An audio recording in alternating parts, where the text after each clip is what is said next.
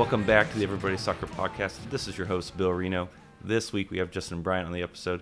Justin is a former professional goalkeeper, an accomplished writer, and the current goalkeeper coach for North Carolina State's women's soccer program, all of which we'll cover in the episode. I've really appreciated Justin's analysis over the years. It's clear he approaches the position with not only a wealth of knowledge from all the years he's played and coached, but also with a mind that really takes into account all the nuances in a given situation. He doesn't fall back on tired slogans or one size fits all phrases. And in general, when everyone is looking at one thing, he's able to pick up on a small detail that others miss. I've long wanted to pick his brain on his approach to goalkeeping and finally just asked him for an interview. So today you'll hear Justin talking about his autobiography called Small Time of Life in the Football Wilderness, which I absolutely love the book's honesty and transparent display of professional football in England during the 80s and 90s. But I'll let Justin recap that more uh, here in a second. The book is found on Amazon, by the way. We'll also cover his view on the entire country's approach to goalkeeping as a whole, including where the USSF is falling up short right now. And finally, we'll recap with a game that I came up with where I gave Justin just a variety of situations a goalkeeper coach might face and wanted to see how he would handle it personally. So there's not really a right or wrong answer for what we're looking for his response here on this last bit. I just want to see how he would handle some curveballs. There's about a million more topics I'd love to talk to Justin about, so hopefully we'll get around to in the future, but this is what we got today. With all that out of the way, here's NC State goalkeeper coach Justin Bryant. Sure. And then for like, I just kind of rode that for the rest of the season. Like, hey, remember, remember Bill made Remember that that, penalty? Yeah, yeah. So Yeah, well, it, I mean, it, it, a, a penalty save is is a goalkeeper's hat trick.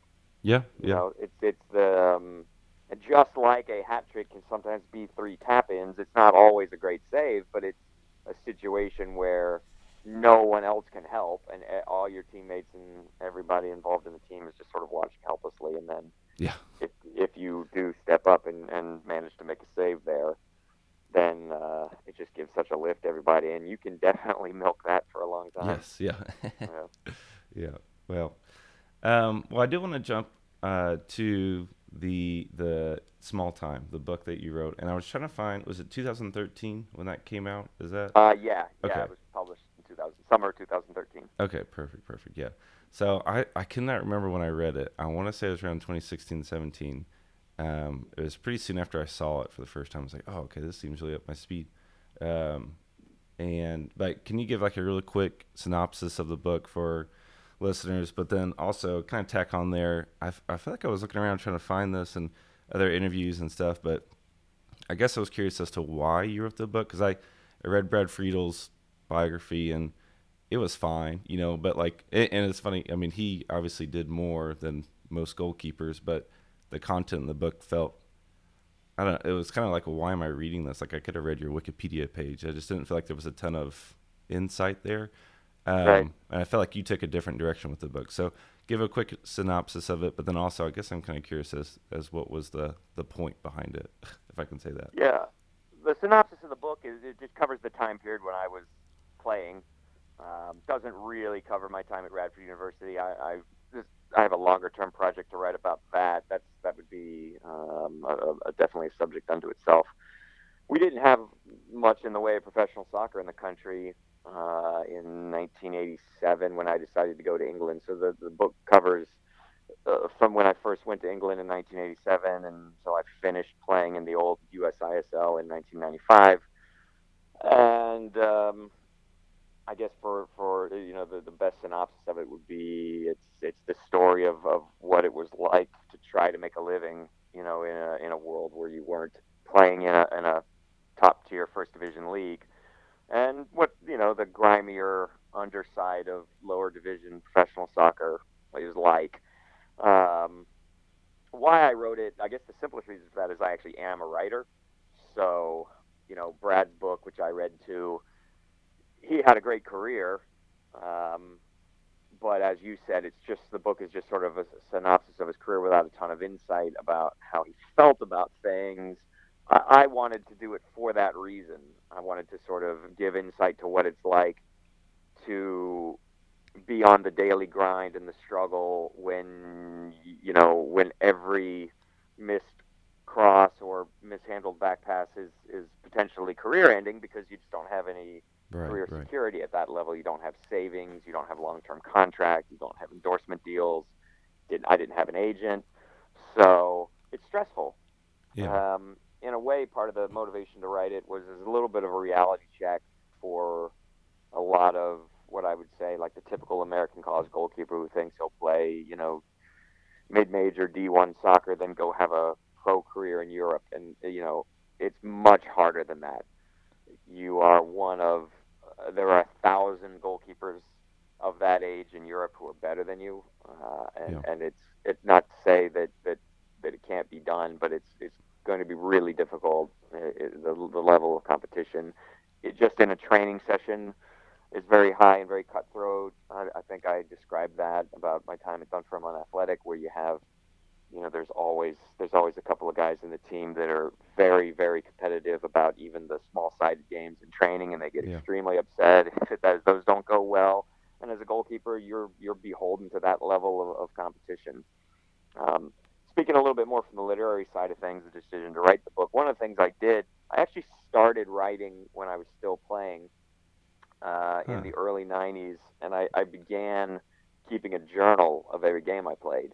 So when I was at, at Boreham Wood FC in England, I would come home from games and I would write a couple page synopsis of how the game went from my perspective. So I would sort of, at the top, really perfunctorily list the date, the opponent, the weather conditions, the condition of the pitch, the crowd size, the score, and then I would narrate out the game, how it went, while it was still fresh in my memory. From my perspective, you know, I in the about about 20 minutes in, I came for a cross and punched it clear and felt pretty good about that. Yeah. But then five minutes later, et cetera, et cetera. So just sort of kept a running tabulation of how all the game went, and um, and I did that, you know, for the entirety of that season. I didn't do it the year I played in in the USISL in 1995, but um, I had some newspaper reports of a lot of those games, and so again, one of the reasons I, I decided to, to to write the book. I really just wrote it for my own sake. That, that I thought it would be nice to have my career encapsulated in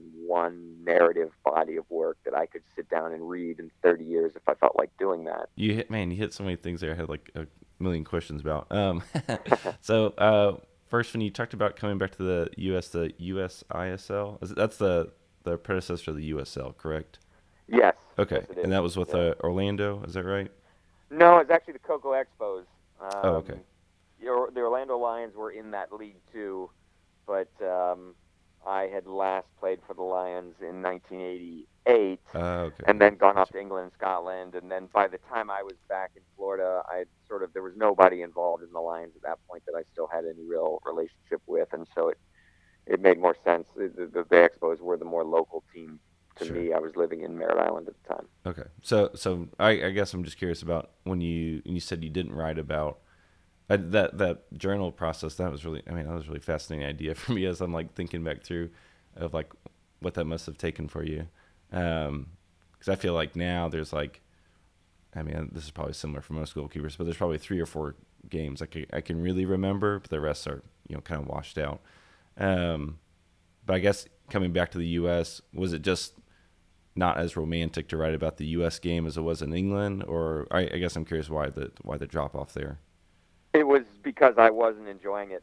Uh, the USISL was a pretty thoroughly miserable experience for me, and I, I say that despite the fact that it was probably the best soccer I ever played. Oh, I was I was mature as a goalkeeper by that point. I was 28 years old. Turned 29 a little bit later in the season. Um, had had you know a few years in the harsh realities of the English non-leagues, and and um, I, I pretty much had figured out what I was had some good coaching, and and I'd figured out what I was doing by that point. So I I, I knew. You know, I, I, I had things like starting position and anticipation and reading of the game and Sure. communication and kicking distribution. All that stuff was was good. Yeah, all that stuff had finally caught up with my shot stopping, which is what had you know been the only asset I really had as as a younger goalkeeper.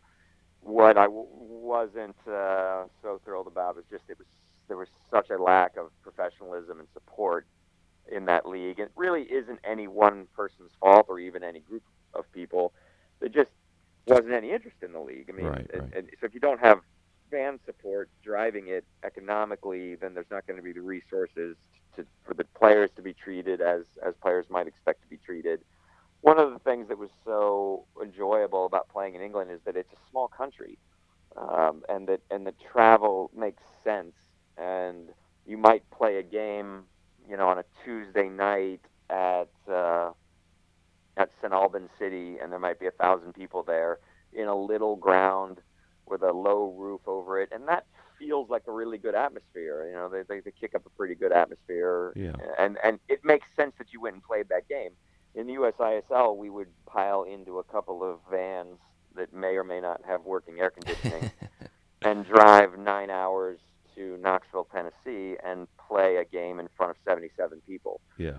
And then you'd get back in those vans, and you'd you maybe stay a night in a cheap outdoor hallway hotel. You would eat at fast food Sure. restaurants, and then you would get home at, at four in the morning.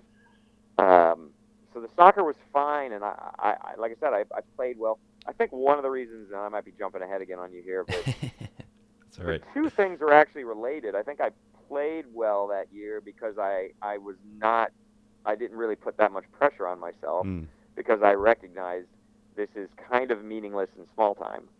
And so I was relaxed about it. And, and obviously, if you can hit a sort of sweet spot between confident and relaxed and also not overly self pressured, right. uh, you, you'll, you'll turn in some pretty good performances. Right, right. Um, do do you you talked about all that kind of the um, away from the field stuff, kind of I guess bringing down your career mentally. I guess I'm thinking of like I'm sure y'all are covered pretty well at NC State, so I can imagine like some of the players. I feel like I ran into this a little bit with one one of the colleges I was working at where the players would complain about something, and I just I was thinking back when I was playing in college, and it was like it was kind of around that level as far it was, it was a lot of subway, a lot of subway. I remember that, and um, but they would complain about this, this or that. In my head, I'm just thinking like, man, you have no idea like how bad it can get. Like it, this is not even close. You know, you don't. It can go way way worse here. So um, Yeah. I'm sure. Yeah, I'm sure that's something you can run into. sure. I mean, I'm glad that, that I'm glad that uh, that our players don't know that Yes, that yeah. side of the game even, even exists. Yeah. I, I'm, I, it's a shame though that that you know I, I know I know some some guys that uh, that play in USL today in the various divisions of USL or NASL in, in more recent years. And unfortunately, in some parts of the country, at some at some clubs, these kind of things are still Yeah. are still going on, and players are still sort of changing after a game, sharing one bathroom, and Yeah. taking cold showers and that kind of thing. Um, and and that's too bad. I, I'm- looking forward to the day where we've moved beyond that. kind of age out of that. No, I, I'm with you Yeah. there. Yeah, I, I certainly like the idea how you put it of like for them to grow up not knowing that. Yeah, that's a really I really like that idea. Yeah. Um, well, going uh, going back with the book, I there was a couple. Of, well, there's more than a couple of things, but there's a couple of things I want to bring up that I really liked. Uh, first of all, I thought the cover was. I just thought it was so perfect because you can tell that the person in the picture, which is obviously you, it me- like the picture means more to you than it does to someone just passing by. I mean, like you you look at the picture, and some guy in a tracksuit next to like a field that's got a bald spot on the on the you know right where the keeper is, and the stands aren't you know that massive, and anyone walking by, it's like oh what you know what is it's just this guy standing here, but I thought it really just summed up this idea of kind of you chasing this dream and how this meant more to you know Justin at you know age 23 or whatever whatever age there is there at that. And I, I don't know I just thought it was kind of a perfect picture. But you know you talked about that journaling process. I really liked the um, I just all those tidbits in there and I- I'm really jealous now that you you talked about that I hadn't done that on my end um, I think my favorite and again it's been a few years since I've read it but my favorite bit there's this one part in here I don't know if you remember or not but you talked about handling a, a shot that was either like hit off the floor or volleyed at you from like a really close range distance and you just caught it clean. And there was this exchange of you and the striker of like confusion on his part of like, how did you do that? And you just, I did, and I just like, I, I can certainly see, you know, I, I, I've witnessed that before in a game where like the striker and the keeper have this like very brief, like, what? and so I, lo- I love that sort of tidbit stuff in there. Um, you know, again, going back to, I don't, I'm not just trying to trash Brad Friedel. I, I really enjoy him as a goalkeeper, but I, I, that was one thing I really appreciated about your book was all these little tidbits in there. Um, Well, I mean, in, life. in yeah, in fairness, I had to talk about the tidbits because I didn't have oh, yeah. glamour. yeah, you know, the, the, there true. wasn't really the glamorous side of it of playing yeah. in front of eight thousand people or, or, or you know, signing a massive contract. So it sure, really sure. is it really is more about where do you find the joy? And, yeah. and one of the things I hope I've had some people say it's kind of a depressing book, um, but one of the things I hope comes through is that w- one thing I never lost, even in the frustrations of the way the, the league was run in, in the U.S. in the old USISL, I never lost the, the sort of pure tactile joy of playing in goal, and that that that save you mentioned, I still think about that. I mean, I still can remember the way, the feeling. You know, the, yeah. I was twisted at a weird angle, and the ball just hit hit my gloves and stuck there from a very close range, and it that's just so fun. Yeah. You know, to this day, I just turned 53, and to this day, I still love jumping in goal. If the, you know, only on a good pitch. um, and uh, the feeling of, of making saves, throwing yourself around, yeah, diving. Yeah for those of us who do it, and it's difficult to explain to people who don't do it, but for, for those of us who, who choose to do that, it's a, a joyous thing and is punctuated in these these moments of of expression and like saving a penalty or, or making a, an unexpected save and you do have that quick little exchange with the striker like they just yeah, can't believe yeah. That you manage to keep that one out and that certainly works both ways because every now and then they'll swivel and hit one right in the top corner and yeah. And you can't believe they did that. Yeah, the, yeah. the bargain. That's the deal that you sign up for with goalkeeping. Yeah, yeah. I um, it's kind of a weird aspect of goalkeeping that it's so fun to stop someone from trying to accomplish something. You know, so yeah. Just, just that uh, like that exchange you're talking about. Yeah, I just always very yeah. funny to me. Um, well, you brought it up just briefly there, and I was going to ask you about this, and I couldn't remember if it was more like my mental state at the time because I was kind of in transition from a couple different things, and it was, you know, it was I, I felt really kind of out of sorts and out of place. But um, I, I'm curious of when you talked about your time in England, or when you're writing about your time in England. Um, I I feel like I was remembering a kind of a depressive undertone, like an intentionally written one of um, either someone that was like getting close to or was in depression of being of handling stuff off the field. And I I'm trying to remember exactly, but I remember you, you writing about stuff of like just taking like really long walks at night, or like uh, you're like kind of struggling with eating. Um, and I'm kind of curious about again that inclusion there, but but also like the um, it, one if that's accurate uh, from my from my recollection, but also two, um, I guess yeah, just how that all that all played within itself. You know, what was the point of the I guess inclusion there, and then also is that accurate as far on my memory? yeah, I think that I think uh, you know I would probably use the term anxiety more than depression. I think I think what I went through for a lot of years, starting back then, is, was pretty classic case of, of chronic anxiety related strongly to trying to make a living as a professional soccer player, and that in itself was tied into the bigger idea of a sense of identity. So as a young guy who had decided as a very young kid that the only acceptable way for me to live my life was to be a professional soccer player, to be a professional goalkeeper. I uh, I just sort of had that additional pressure on myself to make it.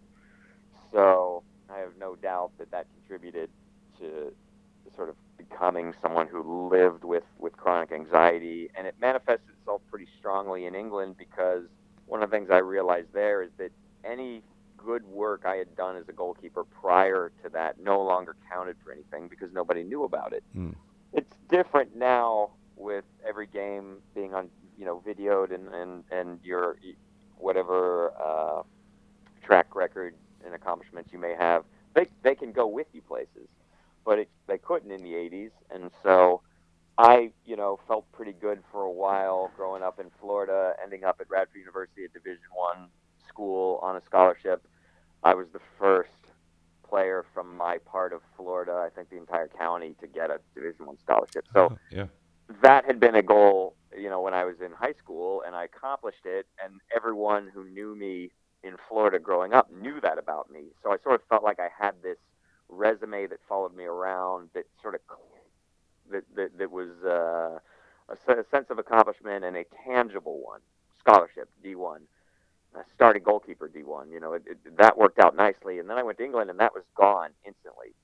And not only was it gone, nobody cared even if they knew it Yeah. didn't count for anything, and I had to prove myself all over again in a very different environment where, although I did know the language, it's still a different country. I didn't know anybody outside of the few people I got to know, you know, at, at Boreham Wood, and nothing I'd done as a goalkeeper ha- to that point carried over, and it's, it was such a different game. Um, you know, I, I think people could probably use their imaginations to, to figure out what non-league what lower division professional Yeah. soccer was like in the 80s. In England, it was cold, muddy pitches, rain, very physical soccer, very direct, lots of aerial stuff, lots of crosses. Um, nothing at all like even in today in England, uh, if you if you if you you know get on Twitter and, and look up like Boreham Wood FC and see the stadium they play in now and then the state of the pitch, it's it's night and day different. It's a, a, a thousand times better because the investment in the game is better, even at the grassroots level. Although uh, not not for everybody, but but Boreham Wood has has sort of hitched their wagon to Arsenal ladies, Hmm. and uh, that's where the Arsenal ladies play, and so they've, they've gotten a lot of investment that way. okay. But yeah, so the, you know, going back to the issue of my my mental state at the time, I was riddled with anxiety, and and the way it it manifested me back then is it made me feel sick a lot. I had a hard time eating. I would get a lot of queasiness, especially at night, especially, uh, and it wasn't really related to the games. I, you know, I've always I've been a little disappointed. A couple of the, the the book got pretty universally good reviews, but a lot of the reviewers missed the point of that, and they thought it was like pre-game nerves. I was like Oh, yeah. crippled, riddled with pregame nerves. It really wasn't that. It was bigger. Pi- I wasn't Yeah. worried about the next day's game. I was worried about the bigger picture, the next two years, the next five years. Um, and so I, I let the bigger picture stuff weigh me down pretty heavily, and, and it was hard to figure out how to deal with that. And so, yeah, I got to know uh, the town of Borehamwood, Hertfordshire, pretty well because there were a lot of nights I just couldn't sleep Yeah. and I would I would walk. I would just sort of walk the streets at night. It's kind of a miracle, knowing what I know now about the area, that that nobody Yeah. chased me or or, or threw anything at me or, or anything like that. But um, you know, goalkeeping is uh, a, a a a challenge mentally for anybody Yeah. because it's a, a position where actually during the game we have time to reflect on what's happening Mm. in the game and what it might mean about us as players. And you know, midfielders and outfield players, to their great benefit, don't have the time to dwell on things that happen in the game, but but we kind of do.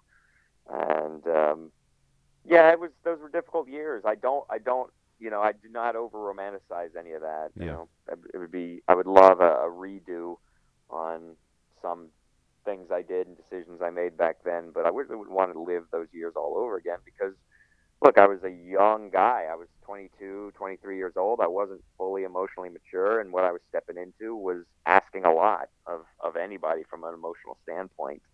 And so I, I, you know, I paid a price for several years for that. Yeah. Well, I'm wondering with, and this gives me a perfect time for a transition here. So thank you for that. but I'm wondering with the college game, um, I imagine that a lot of things you talk about with anxiety, but even, I mean, yes, some of the video will follow high school club players to college, but there is a pretty big resetting process with those incoming freshmen of, you know, where, where they were in the pecking order and where they are now. You know, they're, they're having to start back over.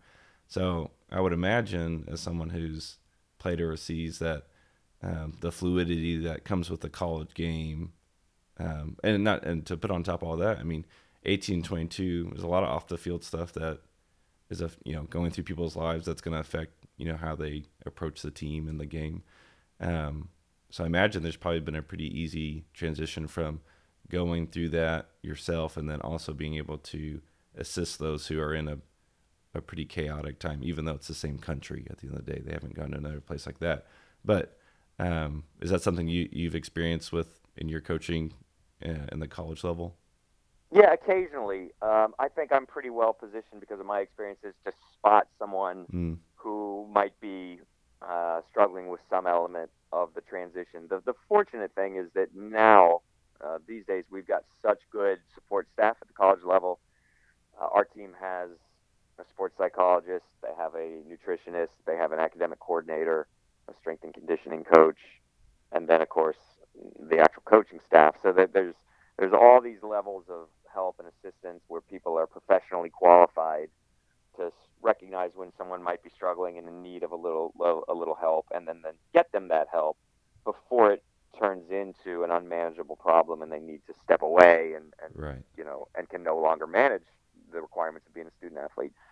Um, so it hasn't really been something that's that I've where I, have needed to step in in too many cases, just because the support staff is is so good now. But there have been smaller instances where I think sometimes one of the things players think about coaches is that we were all perfect model players yeah, and coaches' pets, and that's why we went into coaching and we always did the right thing and made the right decisions off the field and set a great example for our teammates and, and are we're sort of a, a glowing, unattainable standard uh, uh, as a player who then just transitioned into coaching, mm. and, and of course that's not that's almost never uh, the case. Right, right. uh, and so there's been times where players maybe aren't that comfortable uh, confiding to a coach because that's what they imagine. He won't understand because you know he probably was uh, the model college student. I was probably an, a just terrible headache to my coaches at Radford University. I, I was yeah. a, a pretty important recruit for them. Um, they they you know had only recently gone Division One, and they they knew they needed uh, you know to invest in in someone that could come in and, and be the starting goalkeeper, and uh, that was me. And then I I you know I came to Radford unprepared for life as a student, and so I got in in all sorts of academic trouble fairly early on, and then I was emotional and I would sort of freak out and blame teammates during the game and, mm. and training and things like that. So so I was far from that that sort of model player. And I think because of that, I'm I'm maybe a little more sympathetic to the kids who who are like that also. Like I can sort of, it's been 35 years or however long it's been since I, I went to Radford as a freshman, but I can I can see kids that remind me of myself and know yeah, it yeah. didn't work out that well for me, when, you know, in, in, in the first year or two until I sort of got my act together. And yeah. so this this person could maybe use a, a gentle nudge in, in the right direction. I, I was listening. I'm trying to remember what, what podcast it was. I think it was Inside the 18, but I was listening with with one with you, and you had made the comment um, you didn't want to be a dinosaur, and um, and I think I think you know there's probably a lot of different ways people could phrase stuff, and they end up. It sounds like they're saying different things, but you know they're just using different verbiage, so they're saying the same thing. So, but so I realized that so no goalkeeper coach really wants to be a dinosaur, um, but it does seem like some are um, very old school, and some have kind of progressed on to other things. So I guess I'm curious about uh, the success that you've seen that has put out. I mean, you, you've gone through it, you've coached through it, but there was kind of an old school model there that has produced so many goalkeepers. Um, but you seem someone you talk about, you know, working with the youth and um, really with a, a, massive slew of ages there. Um, you've worked with so many. It seems like there's a real intent there to stay modern so I guess I'm curious about that that grind there of um, you know why not stay a dinosaur? Why not stick with stuff that's quote unquote worked in the past? Um, right.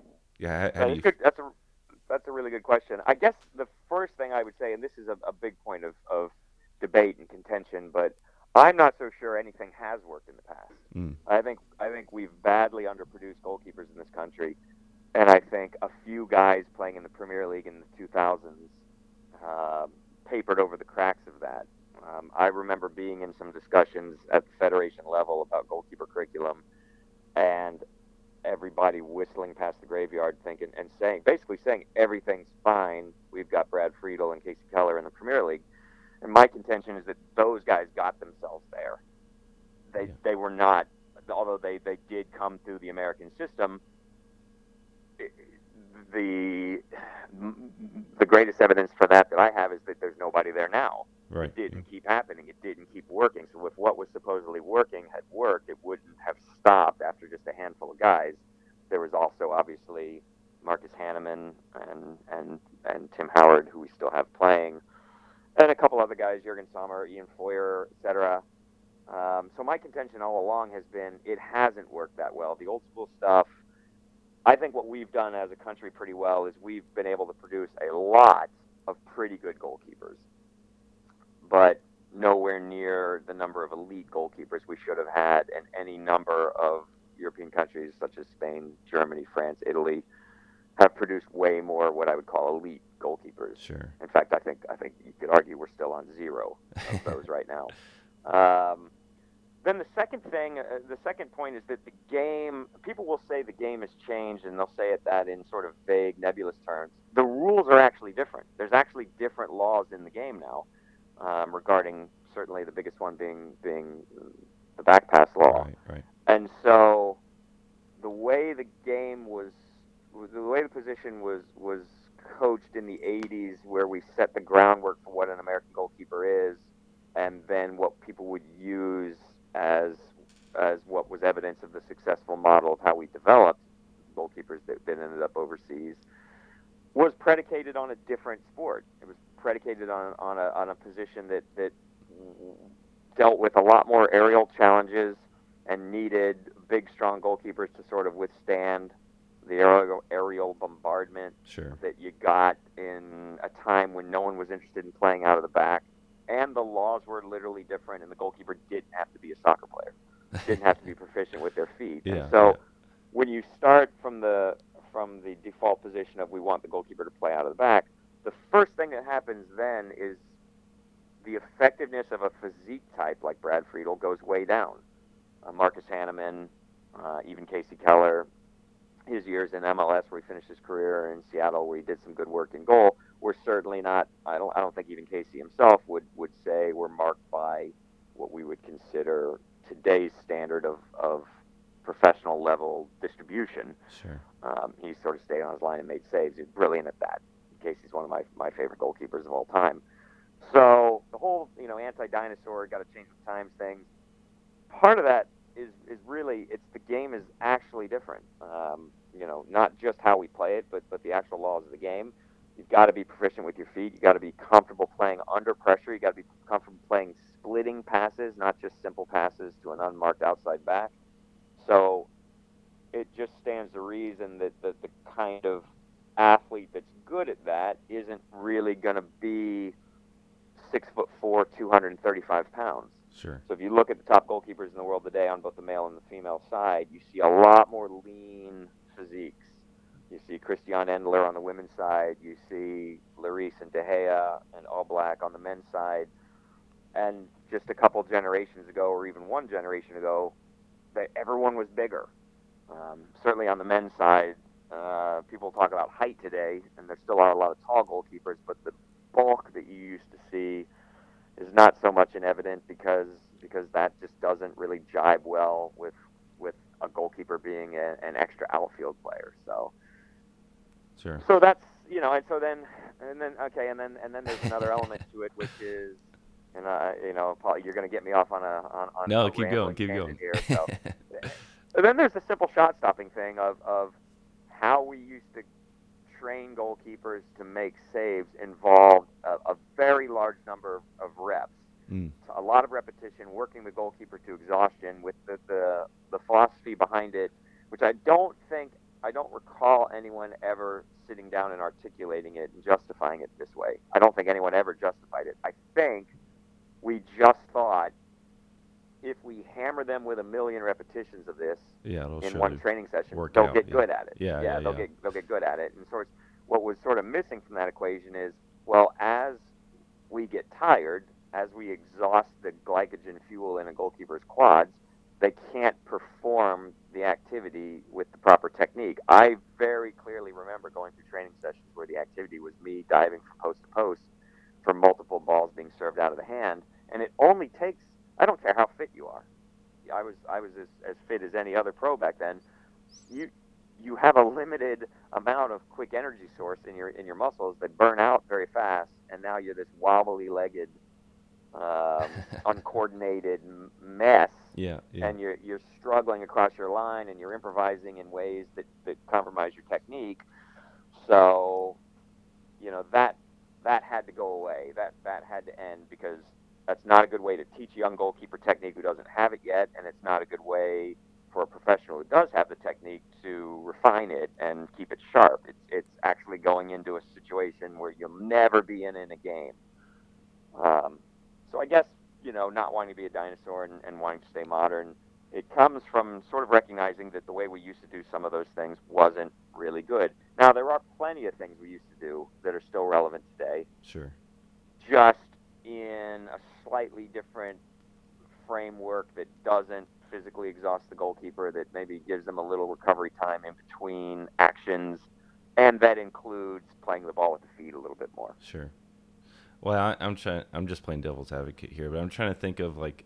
I guess I hadn't really thought about the, the real logic behind those high reps stuff, and I, I think the one thing that could possibly be a positive out of it, but I mean, I, the the main concern for me is just like how many times you're hitting the ground, you know, and There's that too. and yeah. you know your body's going has a limit, you know. But I I do think from like a for a young goalkeeper, you talked about having that time to like sit and reflect in those sort of situations is it's kind of a fear tactic, which isn't really great to be honest. But it's kind of this fear tactic of like, hey, you got to go. Like you don't have time to sit and like think about, oh, how did this save? How did this save go? So it kind of builds up that mentality of like you've got to kind of commit in a little bit more and think less. But I mean, that's like one positive I can really think of it with the the slew of negatives in there. Um, yeah, and you know, I mean, obviously it's fitness training too, Sure, which yeah, does It, which is important. If if you're at a, at a team, see, I, I don't really concern myself with fitness training in my sessions because the team has a strength and conditioning coach, um, and, and that's all monitored and taken care of when they come to me. It's it's a pure goalkeeping thing. But if you're not, you know, in a situation like that where you need to incorporate fitness into your sessions, then there's a way to do it that, that involves goalkeeping, and, and so it's it's not all bad. That's why I say that there are some elements of it, of, of some of the stuff we did back in the '80s that was popular with the, you know, the Joe Machnik and Tony DiCicco camps, all that, Yeah. and what what they call pressure training. Um, some of that stuff still has some relevancy. I just uh, I, I just don't think that it it's it Yeah. should be the basis of, of goalkeeper sessions. Yeah. Um, I, when we talk about, you, you mentioned something about being in talks with the federation uh, a little bit ago. Um, I, th- for me, it seems like the the goalkeeping landscape in the country feels very fractured in a lot of ways. As far as e everyone feels kind of king of their own mountain sort of situation of, hey, I, I do this and I like it, and there's no one really to tell me that it's wrong. Um, and so I guess I'm curious of someone who's been around on a number of different, you know, playing, coaching, and so many different levels. Um, there obviously is like a real lack of, and th- there could be more investment from the federation with the position. Um, but as someone who's kind of in the grind at a, at a pretty high level, what is something specific that you like to see the USSF kind of step up to and say, hey, we're gonna we're gonna commit to doing this? Well, you know, having having a curriculum Yeah. to start yeah. with. I mean, the, the, we- we still don't have one, and, and you said fractured earlier, and, and that is the biggest factor to me. The biggest factor is that for a very long time in this country, I'm sure a lot of people know this, but maybe not everyone knows it. There were there are two main bodies of, of coaching education: the federation, and then and then what was known as the NSCAA, and is now USC, United Soccer Coaches. And um, they existed, they coexisted peacefully, if uneasily, for a pretty long time. And, and Tony DiCicco was was uh, the director of the goalkeeping education curriculum for the NSCAA. And Tony is somebody who who did his his best to modernize his ideas and stay with the times. As as the game evolved, he evolved with it. Um, but there was, uh, you know, things finally came to a head in this this uneasy relationship. The reason for this is that the federation didn't like that people could go get coaching licenses elsewhere, and they wanted them to have to come through the federation, and so they made a decision that you couldn't have a any national team position either with obviously the senior national team or more pertinently with the, with the various youth national team programs unless you did your licensing through them. Um, and that was a pretty significant blow to the goalkeeper education side of things through the NSCAA to the point where now people don't know what to do to you know to get their licenses. And, and the only way to do it is through the federation. And the federation is only just developing their goalkeeper curriculum and it's very expensive and um, early reviews on it uh, I'll say from people I've spoken to aren't glowing so it, so if you you know and then there's this idea as, as as I know you saw where we're sending goalkeepers and coaches to Bundesliga clubs to observe Yeah, and, And, and making that as part of the curriculum. So you know, some of the things I would I would like to see is um, a, a more holistic effort to to come up with a, a national curriculum that that suits the needs of of the country and goalkeeper education beyond the youth national team level because it seems like everything the federation does is geared just for that.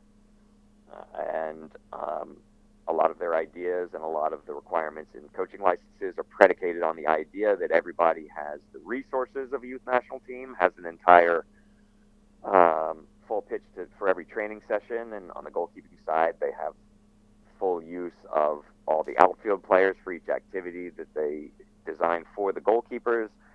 So I just would like to see more real world realism reflected in, in the final product of, of the curriculum, understanding Yeah. that, that most coaches aren't going to have those resources available to them. Yeah. Now, I um, I, I think that is a pretty good anchor for.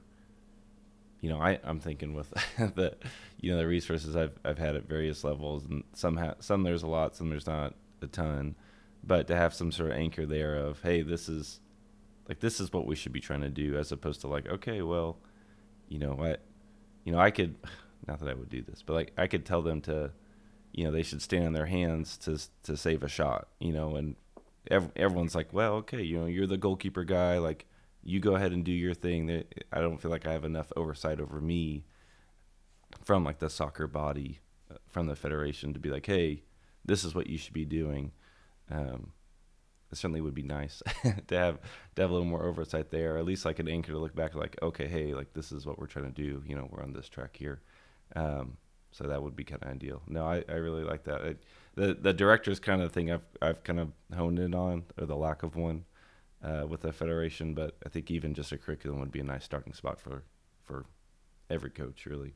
So Yeah, it would. I mean, you and I have talked about this before about what is the identity of the American Yeah, goalkeeper, yeah.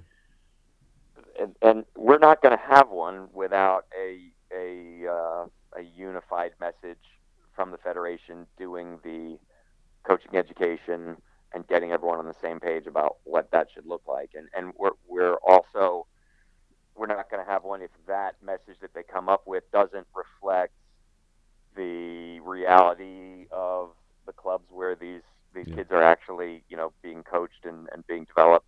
We're not going to have one if it doesn't acknowledge the various cultural influences that we have on our game from from Latin American countries. Our, we've almost always in this country taken our coaching education cues from Europe, yeah, yeah, and we, we probably have a lot more in common with Central and, and South America. Certainly in terms of of you know the ethnic makeup of a lot of the kids that Yeah, end up yeah. in the youth national team programs, and so it, would it would really make sense to sort of work with what we have rather than to swim against the stream and try to come up with uh, you know our version of the the German model or the Dutch model. Sure, sure. No, absolutely. Uh, well, I'm gonna wind down on this. Uh, this is kind of a outside the box idea, but I was kind of I was trying to think of ways to just steal information from your brain. So I feel like this was this was one way to do it. Um, but I've got five hypothetical scenarios, uh, and these are all goalkeepers that in these in these alternate realities that you you would have had or you would be training with. Um, and kind of the point of there's really no wrong answer, but um, to the point is to like give you a, a scenario and then just kind of hear about like how you would handle it. So it can go. You can talk specifically on the training side. You can talk about the on-field um, kind of where you want them to focus on or, or not to focus on, or how you just handle them in general. Um, so you, I've, I'm going to give you five goalkeepers, and you just and you can reference a real life example as well if that fits. That's fine by me. Um, but I'm going to give you five fictional goalkeepers here, uh, and then you just give the feedback of how you would handle them. Does that make sense? Did I explain that correctly? Did- I think so. Let's give it a okay. shot. We'll All right, here we go. All right, so kid, kid number one here, um, that that completely uh, just super fragile self confidence. Really go, really decent goalkeeper. When they're playing at their top, they're with it. You know, they're they're making really good saves. Um, but one mistake will kind of spiral them, uh, and you'll be able to see the body language. It'll drop, and um, it'll just be this big snowball of more and more errors. But when they're playing well, they're really good. They're they're a top goalkeeper for their age group. But self confidence is is a major factor there. Well, I think one of the things that that we have to do as coaches is give our goalkeepers tools to quickly recover from what they might perceive as a mistake in the actual game. So, um, you know, what I might I might call a trigger, where you, you tell a goalkeeper if, if something goes wrong, if the worst happens, worst case scenario, and you give up a, a really bad goal, you you know you give yourself five seconds to dwell on it, and then some physical gesture, you snap both your fingers, or you just clap your palms together twice, something that says, okay, it's gone, and and look, the, the human brain, especially at a young age, is going to work the way it, it wants to work. But it's funny that you, you know younger developing goalkeepers, if you tell them that a gesture like this will help them move on from it, they'll put a lot of stock in that in a lot of cases, and Mm. and and it can help them do that. So the first thing, I, the, the first place I start is let's deal with what ha- with with getting them back on track just for that one game. Um, if something goes wrong in the game, and then secondly, to try to sort of make things better going forward in the bigger picture. I think I think that that goalkeepers need to be reminded that we don't have a sport without goals. There will be goals scored, um, and that's part of the, the deal. So that they can't go into it and with every training session. And I, I see this, you know, I see these never beaten slogans like that and all that. yeah, Uh, you- that we need to understand the reality here. Not only will you give up goals, some of those goals will be mistakes. Some of those will be, you know, where you would desperately love a do-over and, and roll back time by 45 seconds and fix fix that, but it, you don't get that luxury. So it's really important, I think, that you that, that you help out young goalkeepers understand that um, that in a competitive environment, mistakes and frustration are part of the deal and you just sell them on what the upside is. You know, here's here's what you get for that. You get to be the player that influences the result of the game more than any other player on the field. And I think the best way you do that is is through enhancing their sense of competition. So um, if you have a goalkeeper that's only worried about their own performance in, in training, if you're playing a six-a-side game to big goals in training, and the goalkeeper's thinking about themselves, am I doing this right? Is my positioning correct, etc. That goalkeeper is is going to struggle when compared to the goalkeeper who really wants their team to win that game, if that's their their prime focus. And when you take a little bit of the focus off themselves and a little bit of the pressure for, for every little decision they're making, and and try to get them to think about the bigger picture of let's win the game. That's the goal here. I think it can help. I think it can help. I think I think that what you're describing is something you see with kids that are actually on the brighter side of things. They're, they're, they're like smart, bright, deep thinking, introspective kids. And I hate to say this, but that's not always the best trade for a young goalkeeper. yeah, yeah. And we have to get them out of their own heads in some way if we can. Yeah. All right, you passed that one. Good job. Uh, um, all right, so number two here. Uh, pretty good kid. You really like working with them. Um, they'll work hard. They'll do everything you ask of them. Um, but their parent is really annoying, uh, and they're kind of always breathing down your neck. Of hey, this is you know they're either you know implying you're doing your job incorrectly or trying to tell you how to do your job. Um, you know, it, maybe during the game, the parent's just screaming at the kid. You know, it's not helping, obviously. Um, but the kid, really good goalkeeper. You like working with them, nothing wrong there. But you've got this looming parent in the background. Yeah, I, I, I, I'm, I know that a lot of people can relate to this situation. Um, I, I think even well-meaning parents sometimes overstep their bounds, and then there's there's also people who I'm sure in their daily life are wonderful people, but something about you know youth sport brings out the worst in them. Sure. Um, I- I really, it's funny. My advice probably wouldn't be too helpful to a lot of goalkeeper coaches out there because I'm I'm older than those parents. Oh yeah. yeah. You know, I'm 53 now.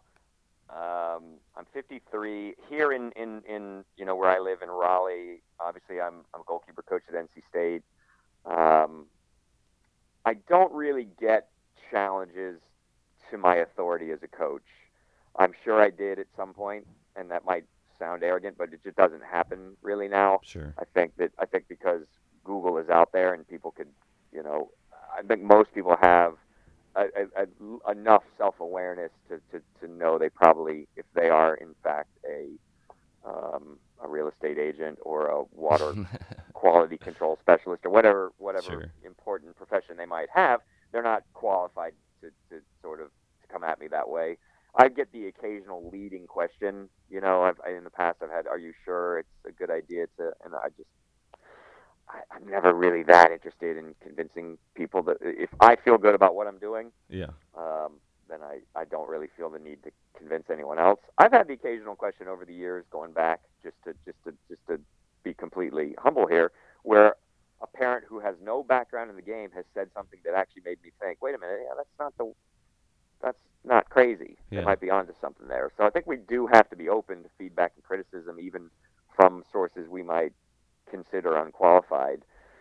But in the scenario you're talking about, if it's if it's a parent who's just too vocal, too in the way, um, and and perhaps undermining things with the with the goalkeeper at home or when they're away from you as the coach, then there does need to be some level of of intervention. Um, again, considering I'm older than these people now, I really don't have a problem just saying, in a friendly tone, "Leave this to me," Yeah.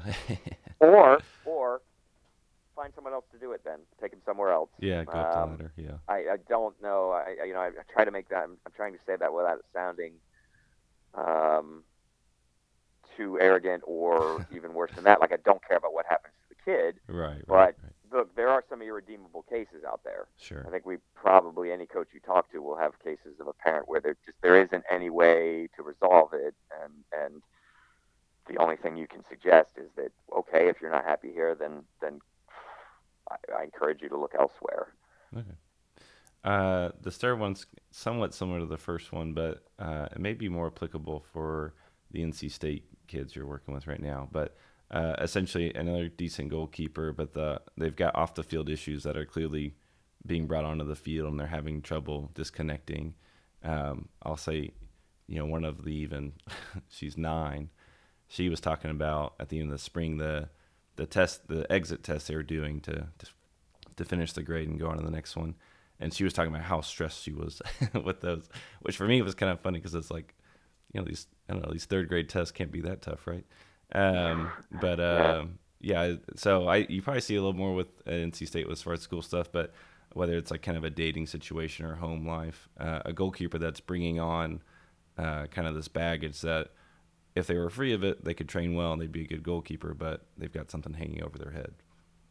Well, that's where I get the luxury of calling in the professionals. Yeah. You know, so so I can go to our sport, our team sports psychologist and say, look, I think player X might be having some issues. You you may want to speak to them about. And in fact, when I do that, she almost always already knows Uh, yeah, Uh, good. Yeah. because yeah, she al- almost already already knows that and has already started the process of fixing that. So.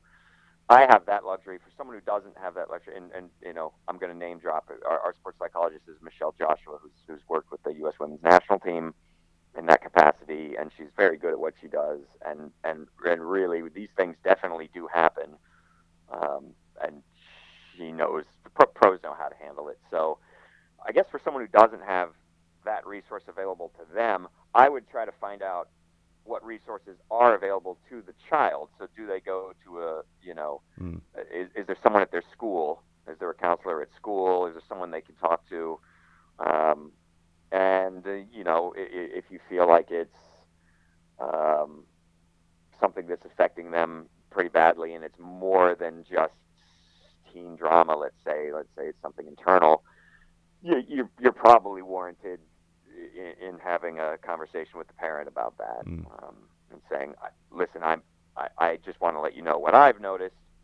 Have you noticed anything like that?" Um, it's it's sensitive territory, and that's why I always recommend go to a professional if you have that option available to you. And if you don't have that option available to you, sitting on the information is probably not the best course. It's Sure. having a conversation with it uh, about it with somebody who's in a position to, you know, certainly a parent or, or guardian. I think would be the way to go. Yeah.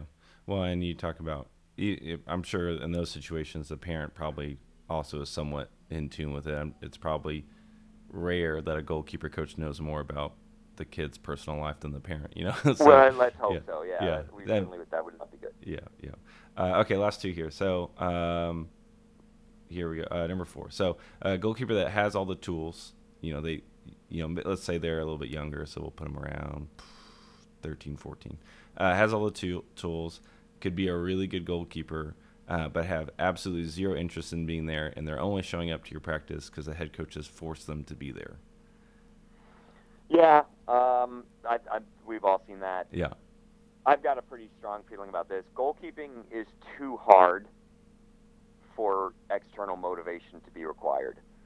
So if the kid is not actually motivated to do it, if they don't really like it, they don't enjoy it, and they don't want to do it, there's almost nothing a coach can do to, to long term motivate that person to be a goalkeeper. It, it just it has to be ex, an, an internal motivation. So examples of external motivation, you can say to a kid, you're going to give me your best effort or, or you know i'm going to kick you out of the session or you're going to have to run or or you can try to bribe them if you you know make five good saves in a row or if you stay focused throughout this session then i'll you know here's a reward of some kind Ten dollars. Yeah. yeah yeah that, um, that just won't work long term yeah. um, you know, it's I've I've told parents this. I've had parents say at the academy level, you know, this asked me this very question. He just doesn't seem that interested. Is there anything you can do to? No, there's not. It- That's who Yeah. this this person is. Now, they it might change as they get older. I've seen kids that are kind of iffy about it at 12, and then at 14 they decide it's really what they want, Mm. and they you see the difference in them. But if they don't have the internal motivation, think about everything a goalkeeper goes through. They're going to be you know the deflections, the screen Yeah. shots, the the fouls refs don't see, the getting blamed for a goal that's not actually your fault, or even worse, you know, making a terrible mistake that everyone can see is yours. You have to live through all those moments. If Yeah. you don't genuinely want to do it, it it's too hard to go to put up with that to go through all that, you know. And so, if they're not really strongly motivated internally to do it, you, you're you're fighting a losing battle on that one. I, I you don't abandon a kid as long as he's still in the program, as long as they're still coming to your training sessions. You coach them as you would coach anybody else. But I think you just have to recognize there there are there are going to be some kids, and the frustrating thing is talented ones. Sometimes yeah. they're yeah. talented goalkeepers, and you as a coach, you know, have to sort of you have to recognize that it, that doesn't change fact that without that internal motivation, they're probably already as good as they're ever going to be, and you know they they just have to buy in, and if they don't, that's that's who they are. If they play just for fun, just to be with their friends, that's all they want out of it. Hopefully, they pay enough attention so they get a little bit better and, are a little bit better in games, but you're probably just never going to get Yeah. Yeah. a great degree of improvement from from a kid like that. Yeah. All right. All right, last one here. And I don't know this this made the rounds on social media maybe a year ago or so ago. Um, so this it's not so much on the specific scenario but the overarching thing. Um, but there was this goalkeeper who would his service uh, he wouldn't ever punt the I'm, I don't know ever. He wouldn't punt the ball all the time if he was going long. Um, he would do kind of an underhanded volleyball style. I don't know if you've seen it. He would take his right Oh hand. yes, Yeah, yeah, yeah. I did see it. Yeah, okay, yeah, yeah. so so something like that of you've got a goalkeeper who's got a really unorthodox uh, service, but it's actually pretty effective. Like they can do what they want with it. You know, they we can take that one, or you may have one that you've thought or have seen, um, but they've got something that's kind of odd, and they're pretty like they they've obviously practiced it and gotten it down. Um, a goalkeeper who's kind of got that weird tool in their, in their back pocket. How do you how do you handle them? Use it. Who cares if it works? yeah, I, Yeah. Mean, it, I remember that one. Yeah. I, I'm not convinced. I mean, I remember seeing video of that. and It's pretty amazing. Yes, It's yeah. a volleyball serve. Yeah. Is it better than if he was pinging a side volley out there or a nice overarm throw or something? I don't know if it's better, but as, as long as it works, um, yeah, I, I think. I had this discussion recently about what do you change in a goalkeeper. You know, if, you, if a goalkeeper comes to you from a, new, a different club, um, y- and you don't know them, and then they have something unorthodox about them, what do you change? And I, I, I don't know. I guess the older I get, the more I think the, only question that matters is does it work? If it, so if it works Yeah. for that goalkeeper, you wouldn't necessarily coach it for another goalkeeper, but if it works for them, why not? Why not? I mean, Yeah. just to, to, to want to change it just to make them more orthodox, you know, there might be some things they do where there's a safety hazard, eh, or long term that's going to be Sure. It's too complicated and it's going to cost in the end. But look, if it works, let them keep doing it. Yeah. yeah.